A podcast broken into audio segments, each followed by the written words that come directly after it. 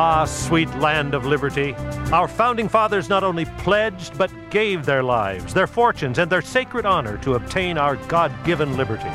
Now it's our turn. Liberty can only thrive if it's alive in the hearts of a freedom loving people. I'm Dan Matthews, and I'm pleased to welcome you to Freedom's Ring. Here's our host and constitutional lawyer and minister, Alan Reinach. Fairness for all sounds like a great idea, uh, and I think it is. But what exactly is it and how would it work? It's a very important initiative on Capitol Hill right now. Our guest today, uh, the one of the co-founders and, and president of the Institutional Religious Freedom Alliance, Stanley Carlson Thies. Stanley, welcome back to Freedom's Ring. I'm so glad to join you. So, this is going to be part of a series on fairness for all because it's such an important topic. But go ahead and brief our listeners on on what this effort is all about. So, Alan, uh, this is an important topic because uh, this question of how different parts of our society uh, think about human sexuality and uh, same-sex marriage obviously is a, a big and troubling, controversial issue and then how that intersects with religious freedom is really important for religious entities and people of faith. So, can they live according to their views about these things, even though those diverge from the majority, or will the government uh, step in and say it's illegal to do things that way, you have to do it some other way? And so, this is really critical for certainly religious colleges and universities, uh, schools, a lot of charities, adoption agencies, and so on. Uh, of course, they have different views on these things, but some of them do hold to traditional view that's not popular anymore, and they uh, would like to have space in society to live by what they are convinced is right, uh, not to oppress anybody else, but to fulfill what they think God calls them to do and what they think is good for everybody. So, to find a legislative way to deal with these uh, dilemmas seems like the best way forward uh, if you throw it into courts, you're not sure where they're going to end up. They need some guidance from the legislature as to what's actually fair for everybody. Well, so I, I, gather from what you're saying that we're we're looking at this seemingly intractable conflict between LGBT rights on the one hand and the religious freedom of faith groups, Christian, Muslim, Jewish, you know, maybe others that hold to traditional values of human sexuality. And how do we reconcile these in a pluralistic society? And what are the rules? And if we leave it up to the courts, religious freedom tends to suffer. Uh, and, you know, that we have this historic sort of uh, shift uh, away from the progressive move back to a more conservative uh, uh, politics, at least uh, in, in our national politics, and an opportunity to start to define you know what really is fair. Yeah, that's right, and uh, it it should be an important question for everybody, whatever side of this you stand.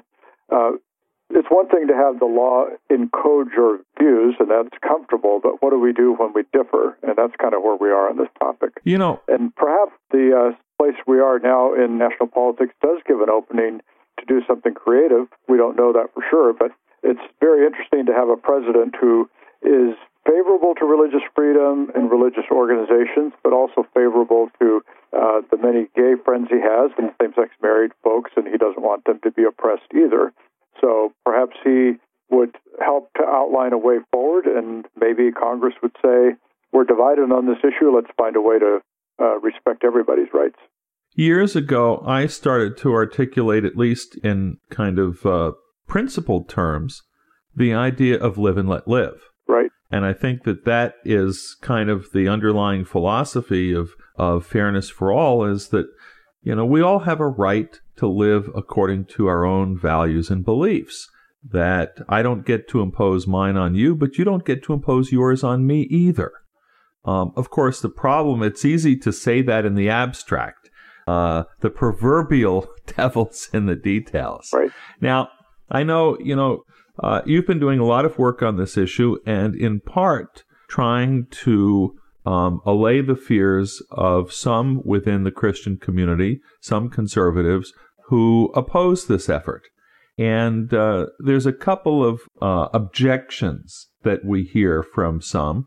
Um, let's uh, take them in turn and, and uh, tell us your perspective on on some of these objections. Yeah, so uh, let me uh, mention two, and I want to say at the start that people can object to putting protections against same sex or gender identity protections into the law, not because they're against gay people, but because they're afraid of the law as the coercive instrument it is and blunt instrument it can be. And so uh, sometimes people say, well, I get it that there are bad things that are done and those ought to stop, but is really federal civil rights law the best place to do it? So let me talk about two issues. One of them is the concern that putting a view that many uh, conservative religious people think is wrong about sexual orientation, gender identity, to put that into the law has the law teaching the wrong thing. Talk about that in just a second. But then the other one is, isn't it damaging to put these uh, protected categories into civil rights law? And Stanley, this is where I take strong objection to the kind of hardline opposition that we get from the right, because it's the wrong question. Uh, protection for LGBT rights is going to be in the laws of all 50 states and the federal government. The Seventh Circuit Court of Appeals recently, as you know, um, ruled that Title VII, the employment discrimination laws that uh, prohibits discrimination on the basis of sex, that sex now includes uh, sexual orientation. Um, protection for LGBT rights is not really optional. It's coming. The only question is, is it going to respect the rights of traditional believers and their institutions? That's the question. And if we don't get that nailed down, we're going to lose everything. Well, I think that's uh, actually right. And uh, beyond the kind of inevitability of the court decisions and executive decisions and municipalities and states and so on, there is that fundamental question of somebody uh, just in general lose their job or their ability to find housing or credit, something like that, because of their sexual orientation or gender identity. That just seems to me very different than uh, can a religious institution teach that God says this about sexuality and not something else, and then carries out. Right. And what the hard line folks don't get and i see this in my practice because i deal with you know employment discrimination yeah. is that there are straight people christians who are discriminated against by uh, supervisors who are gay or lesbian yeah. sexual orientation laws protect uh, straight people yeah. as well as gay people right right so you were going to talk about you know the problem of the law as teacher and I think we've seen this both here with LGBT. We've also seen it with, with marijuana. You know, outlawing marijuana hasn't really uh, succeeded in teaching people that uh, smoking pot is bad. Uh, although I wish it did. Um, yeah, it's, a, it's an irony that, uh, of course, we, we wish the law would teach us the right thing, but uh, views that many traditional people think are not godly about marriage and sexuality, of course, grew up exactly when the law was trying to teach what those conservative people thought was right. And so the law didn't successfully teach that, just like it hasn't successfully taught people not to smoke uh, weed. So then what can the law teach? I think when we're really divided, uh, just like with religion, different convictions about faith, it can teach us how we live together. And that means you can't just trample on somebody else's rights, but they have to respect yours at the same time. And that's what the fairness for all or live and let live idea is all about. That in certain places you can live by your values. You have to respect other people. They have to respect you as well. So, you know, we just have a few minutes left, and there's a more perhaps significant and theological concern um, in some theological traditions that I want you to address, and that's the issue of moral complicity. And I think the concern, if I state it correctly, is that um, if the Christian community cooperates in enacting protections for LGBT, that we're essentially legalizing sin and that we are somehow morally um, complicit. We're morally uh, guilty for you know, legalizing what is regarded as sinful conduct. Is that a, a fair way to state it? Well, I think that's a fair way. Uh, of course, uh, I think different traditions have to examine deeply for themselves and, and for that matter, individuals, what is complicity and, and what's wrong.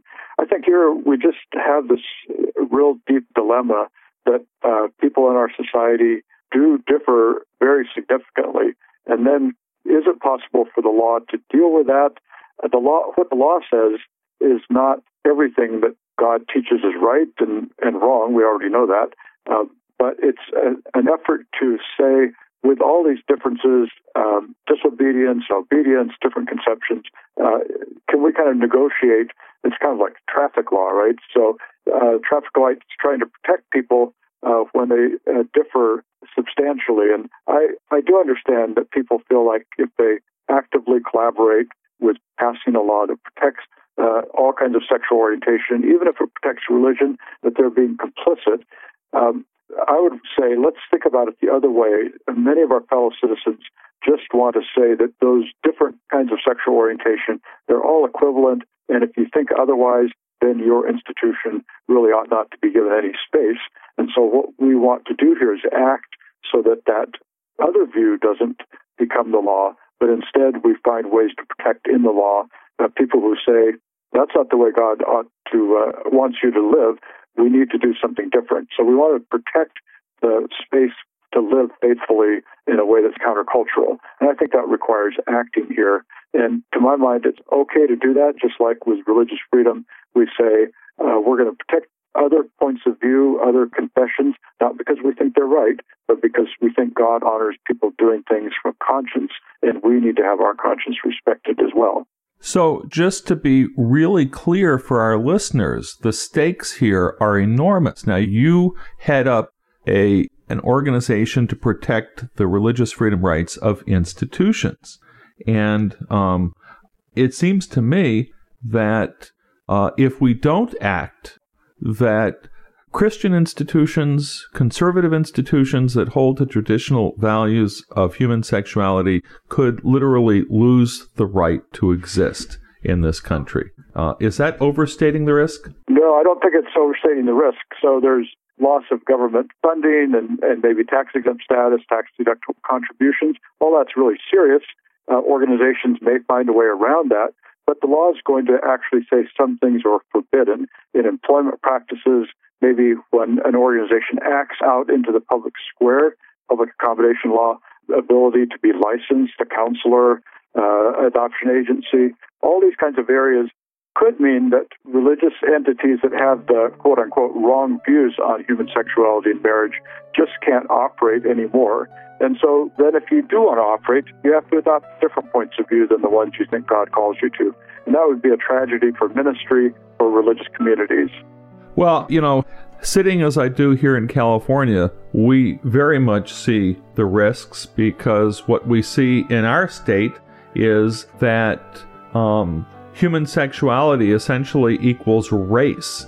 Uh, in legal status. And so, if you can imagine a racist Christian institution being allowed to practice its racism, uh, that's where we're headed in terms of issues of human sexuality. I think it's just that serious. So we certainly appreciate your efforts and, and those of many others to try to uh, find compromise, find legislative solutions. Our guest today, Stanley Carlson Thies, founder and director of the Institutional Religious Freedom Alliance, uh, one of our series on fairness for all. Stanley, thank you so much for being with us on Freedom's Ring today. Thank you, Alan. Next time, a happier topic, I hope. And as we close, we want to remind our listeners here at Freedom's Ring we don't just talk the talk, we help folks suffering religious discrimination, especially in the workplace. Do check out our legal resources page at churchstate.org, churchstate.org. This has been Freedom's Ring. I'm your host, Alan Reinach. Until next week, let freedom ring.